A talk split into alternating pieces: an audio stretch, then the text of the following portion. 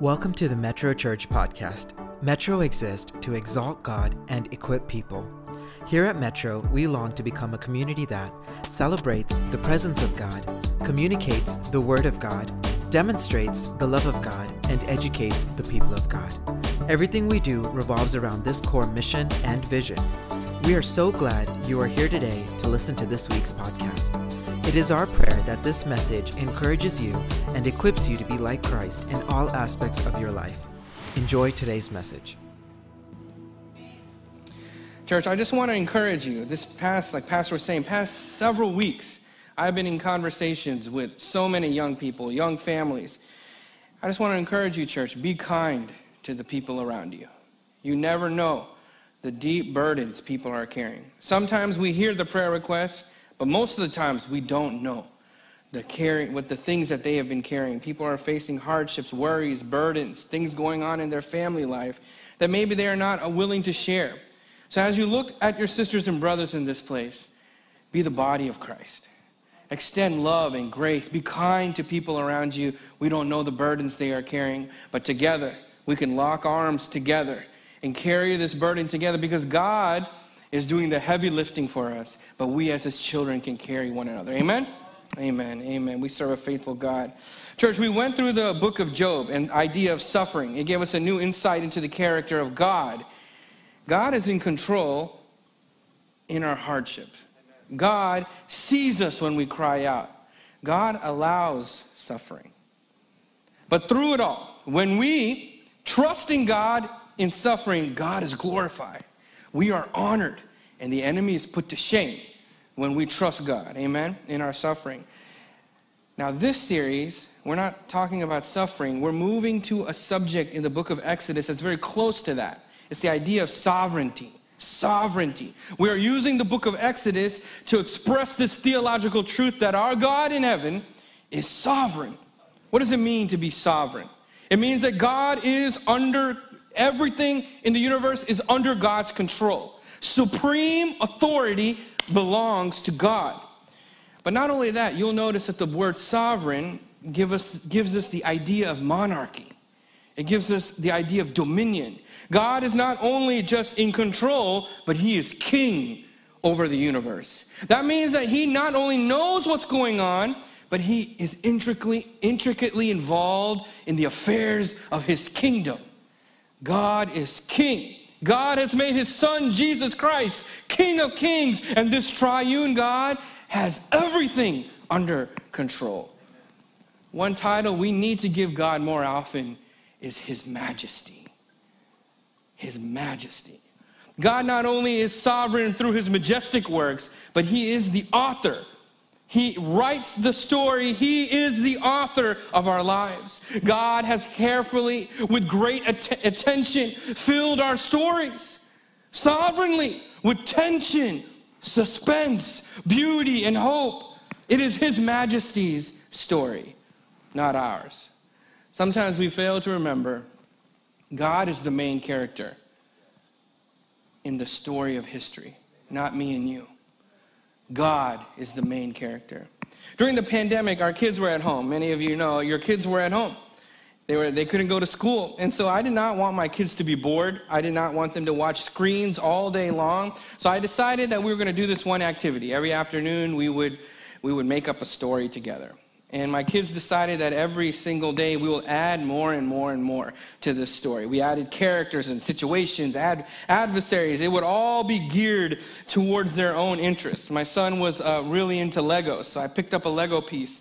And on that first day, I said, We start here. And with this Lego piece, we weave together a story full of robots and monsters and spaceships, scary villains, amazing heroes. We created a great mission for all our protagonists to accomplish. Every day we added more and more. We added that the world was in trouble and we needed heroes. Of course, since I was the primary author, uh, I was the hero of the story.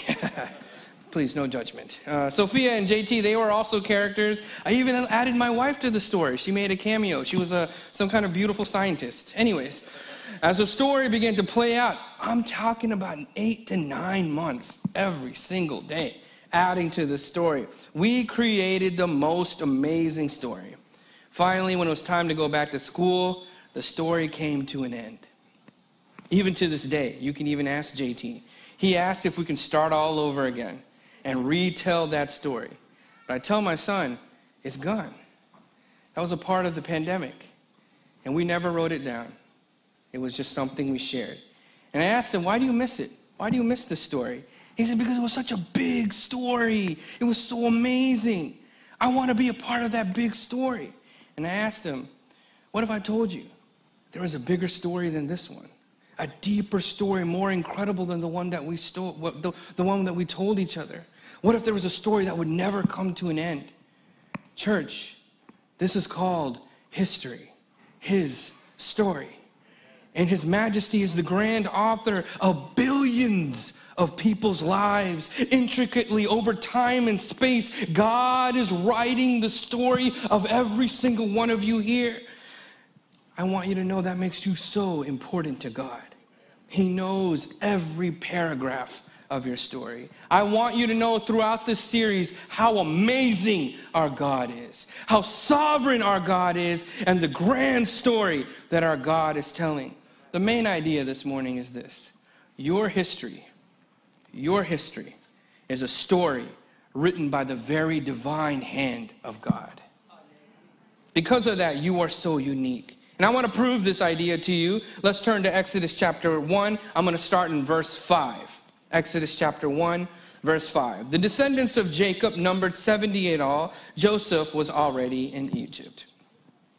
Now, Joseph and all his brothers and all that generation died, but the Israelites were exceedingly fruitful. They multiplied greatly, increased in numbers, and became so numerous that the land was filled with them.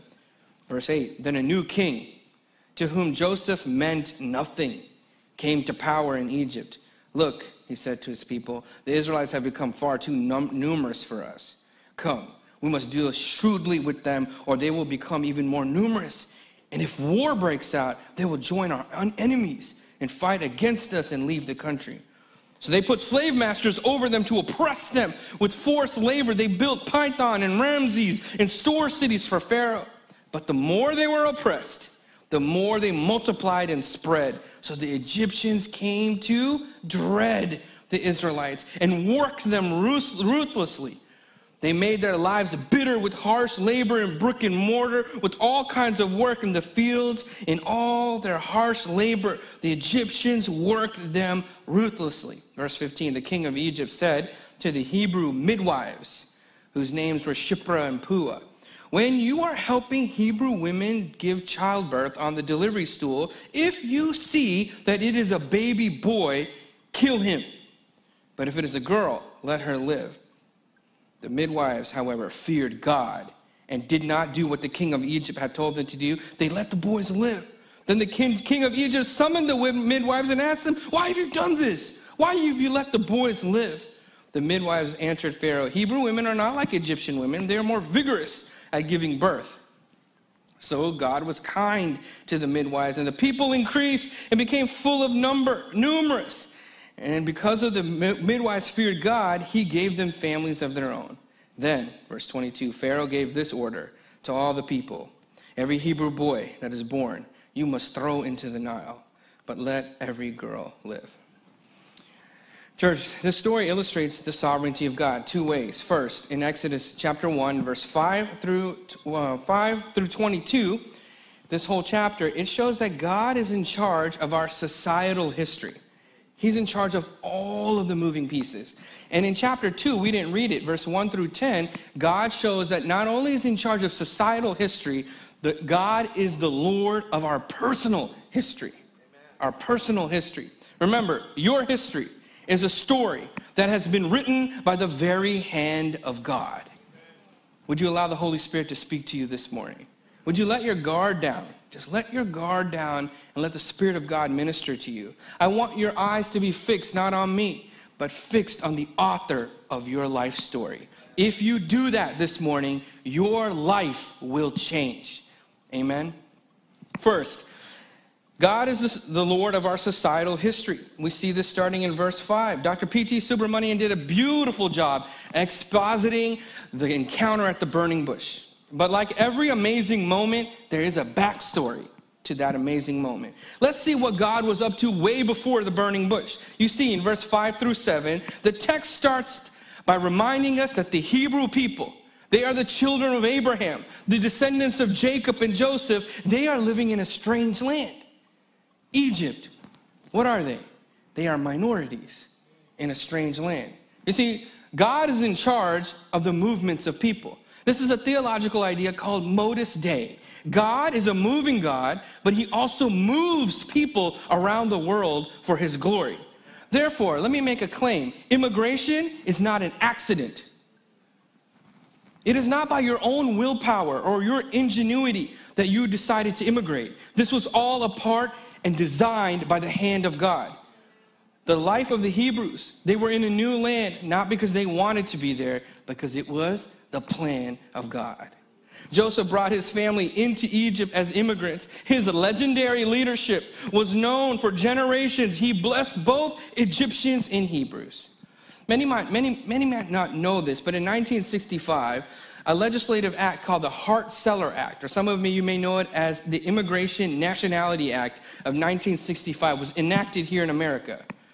That law opened the borders of the United States in 1965. Educated English speaking foreigners surged into the country. Indian nurses and doctors and engineers, they all came to America. The contours of the United States changed because of immigration. And guess who's char- in charge of immigration? God Himself. We are still living in this country trying to figure out why did God move our people to this country? Here we are, minorities in a strange land, but we are part of a big story of God. Moses didn't understand, but way before he was born, his people had to move to Egypt because it was a part of his story. Verse 8 through 10. Now we notice not only they are minorities, but now a new king has arose over Egypt. He came into power, and guess what? He did not care about Joseph. You notice there's a change in political party over Egypt. There's a change of political ideology over Egypt. Now there's tension on racial and ethnic lines. Now there arose suspicion between Egyptians and Hebrews, so a struggle began in the land. Again, this is all under the authority of God. Racial and ethnic tension does not surprise God. It may surprise us on the news, but it is part of the big story of God. It is the part of Moses' story, and it is a part of ours. Did you know that the term white in America originally was thought to be scientific. You know, in 1922, a man named uh, Ozawa, he was a Japanese man, he wanted to become a citizen of the United States. So he went to the Supreme Court and legislated the affair to become a citizen. The Supreme Court struck him down because he was not Caucasian, he was Mongoloid. It was a matter of science, said the Supreme Court in 1922. So the very next year, guess who came to court? An Indian guy, of course. 1923, an Indian man named Singh Thind. He was an Indian Sikh man. He decided to apply for citizenship. Why? Because Indians are scientifically Caucasian. But as the Supreme Court met, they decided that whiteness was more than scientific, it was preference. And because of an Indian man, a new racial category emerged in the United States called white, not based on science, but based on preference. Division and racial tension does not surprise God. Even in, even in Egypt, under the watchful care of God, he allows for such things to happen. Verse 10 through 14 the king of Egypt began to enact new policies against the Hebrews. He begins to subjugate the Hebrews for no apparent reason. What does the text say? He thought that we might go into war. He just had a suspicion Guess what was put into place? A class system was now put in place in Egypt. Now there's a master's class and there's a slave class with such harsh treatment. But God was not surprised. God is sovereign, watching it all unfold. Even the dark parts of our social history, God is watching. Verse 12 as the Egyptians became more fierce in their persecution, guess what God did? God allowed the Hebrew people to thrive. They got stronger and stronger and multiplied under oppression. You see, how can a people become stronger? How can a people become, how can a people multiply under harsh treatment? Is it because of their own ingenuity? Is it because of their own resilience? No. It is because God is in charge. Incredible brutality. Look at verse 22. At the very end of this passage, we see what Pharaoh decides to do. Through the politics of Pharaoh, he has now inflicted gendercide, ethnic cleansing upon the Hebrew people. He decreed that all Hebrew boys should be thrown into the Nile River. Again, questions begin to emerge. Is God sovereign? Why would he allow something this brutal to happen to his people? Oftentimes, we need to understand that God is writing a story much longer than even some of our lives. God is writing a story that we may never understand until we're on the other side. I know right now the politics of Pharaoh seems so strong. He seems so powerful, but God wants everyone to know God is king, not Pharaoh. God wants everyone to know he is majesty, not the royalty of Pharaoh, because this story is much longer than any of us know. Therefore, from the margins in verse 15 through 21, you see some young minority women living in Egypt, and they stood against the powers of Egypt. The midwives, Shiphrah and Puah, they heard the decree, but they defied Pharaoh. These young women did not kill the male children when told that they were supposed to. This reminds me of all the young Indian women that came in droves in the United States as registered nurses. My mom was one of them, leaving their families behind, leaving their land behind, leaving all that they knew to come to a new country. My mom was one of those single minority women, knowing that future generations, future children would need to be cared for and protected by the moves that they made. I remember hearing stories of my mom growing, uh, coming to America in Philadelphia in the 70s. It was the first time she ever saw snow. First time she ever had her bag stolen by thugs. She was being misunderstood in a foreign land. But all these women, all these people that immigrated, they stood here in strength. Why? Because they knew God was writing a story.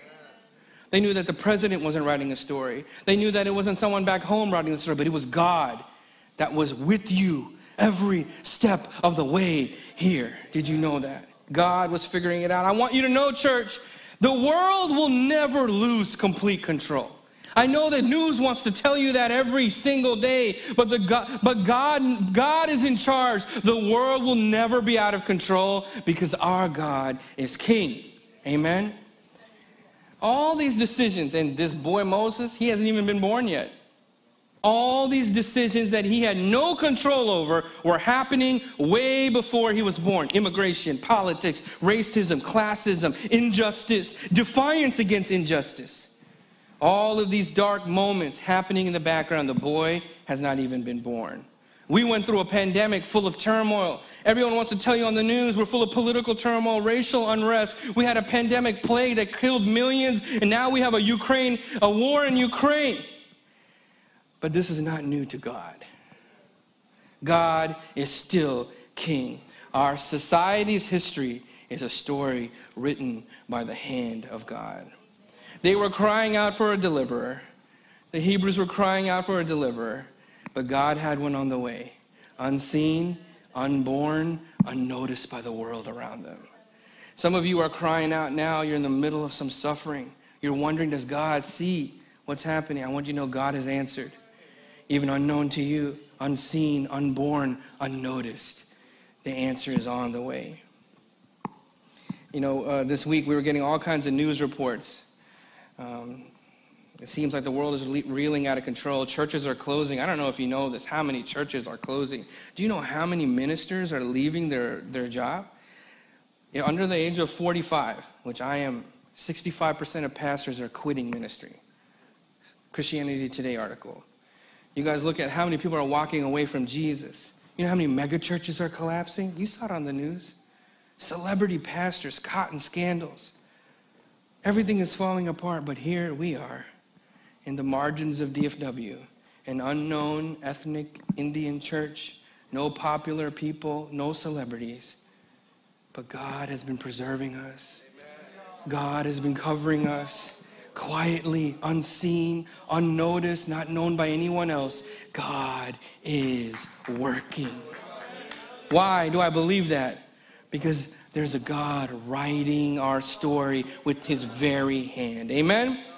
Our communal story is written by God. The second thing is this if you turn to chapter 2, and I know I'm running out of time, we're introduced to a new Levite family. So they went from really big God over everything to now zooming in on one family. Verse chapter 2 verse 1 in the midst of the chaos, we are introduced to a Levite family, a priestly tribe.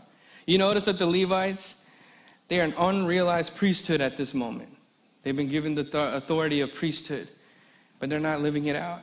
God gives these two Levites a little baby boy, two brave parents. These parents defied the kingdom of Egypt. They stood against the commands of Pharaoh because they know this baby boy that God has given us is not dictated by the laws of Pharaoh, but he is protected by the very hand of God. It, they did not, these parents did not take the cues from the politics and the customs of Egypt. They were foreigners in a strange land, and they made their decisions about themselves and their children on the will of God. Think of it the audacity of this baby's mother. She takes the baby, creates a papyrus basket. Essentially, she made a mini ark and put her baby in it. This ark mimics the stories of the Hebrews. It remembers, they remember a man who built an ark named Noah. They knew the ark could save. And there she built an ark based on the stories of the Hebrew God and put their baby in it. She put that baby boy where? In the very place where his entire generation dies. The little baby floats on the Nile River. All around the ark are the baby's generations, dead male Hebrew babies and toddlers. In the midst of death, gendercide, in the midst of ethnic cleansing, rides a beautiful baby of hope. I want you to know right now, all around us, society is crushing and destroying the lives of our little ones every day. We try to cover our children, we try to protect them, but we got to put them in the Nile. Why? Because we know our God is sovereign. Our God will watch over our children more than we can ever accomplish. I want you to know that you put your children under the very hand of God. The society around them will die, but the watchful hand of God will guide our children right through the Nile. Do we have confidence in this sovereign God this morning that our history, our story is written by the very hand of God? Notice what happens next in verse 5 through 10. God brought together more women. I just want to honor women this morning. The real story, history, the real story belongs to women in the, these couple chapters. Now God brought together some women to conspire against the kingdom of Egypt, unaware to Pharaoh. The baby's mother, this baby's sister, and the very daughter of Pharaoh come together to save this child. How is this even possible? How can Pharaoh's own daughter defy her father? Because there's an incredible truth here. There's an incredible truth here regarding sovereignty. It doesn't mean that God is just in control, He is royalty more than Pharaoh. So this daughter knows that there is a king above kings. Deep down in her heart, she knows that the king is God himself. His majesty's story, not Pharaoh's. So this young Hebrew boy, watch this, was taken into the palace and raised underneath Pharaoh's very own eyes. The greatest ironic twist is this, church. Raised, God raised this Hebrew boy as one of the princes of Egypt. Instead of dying in the Nile, there Moses stood as a teenager overlooking the Nile. How is this even possible? How can a Hebrew boy discriminated against, his people subjugated, his people marginalized, his generation killed? How can he become a prince of Egypt? How can he become Pharaoh's daughter? How is that possible? Because God is writing the story. I hope this morning this is giving you such great confidence. We are minorities in a strange land. We are minorities maybe discriminated against, subjugated against. We may feel like, man, me and my kids, I don't know how we're going to make our way out, but I want you to know that Pharaoh is not in charge of our story. It is the King of Kings that is writing our story. God is up to something. He will never leave us, He will never forsake us. It is time for us to answer to a sovereign God. I hope this evokes worship in you that all across the way, it is not the political parties in control of the country. God legislates the affairs of our country. He is working in the background. Before Moses even became a great leader, before even Moses even met God, before Moses even had a burning bush experience, before Moses even was even born, God was working in the background. This might surprise us, but it doesn't surprise God. So, church, let's move into a time of reflection. The world's history, your story. Would you just, every head bowed, every eyes closed? The world's history, your history, your story is written by the finger of God. I want you to see God right now for who He is. Think big. Every policy, every law, every reason for immigration, every decision, all the racism, every dark moment Every single thing is being written by the hand of God. There's a bigger story here. There's a way bigger story here. Every moment, no matter how big or small, every moment in your life, no matter how incredible or simple, every moment, no matter how dark or victorious, has been ordained by God. Do you trust Him? Church, do you trust Him this morning? He's always working in the background. He's the God of my past. He's the God of my present. He's the God of my future. And He is holding everything together because He is majesty. He is majesty. He's the same God, the God of Joseph, the God of Moses. He's the same God my grandparents, of my parents, and in my children. He is the same sovereign God. Do you trust Him? Do you perceive His watchful care? Church, let's stand to our feet. Let's worship God.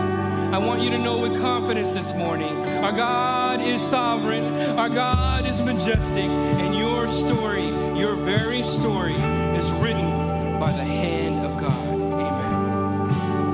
Thanks for listening to this week's podcast. If there is anything we can do to continue equipping you in your pursuit to be like Jesus, then please do not hesitate to reach out to us on our website at metrochurch.us. Also, if you found today's message to be inspiring and informative, then please share it with your family and friends and leave a review on this podcast platform or on our website. Again, thank you for joining us. We are so grateful for you. Have a great week and God bless you and your family.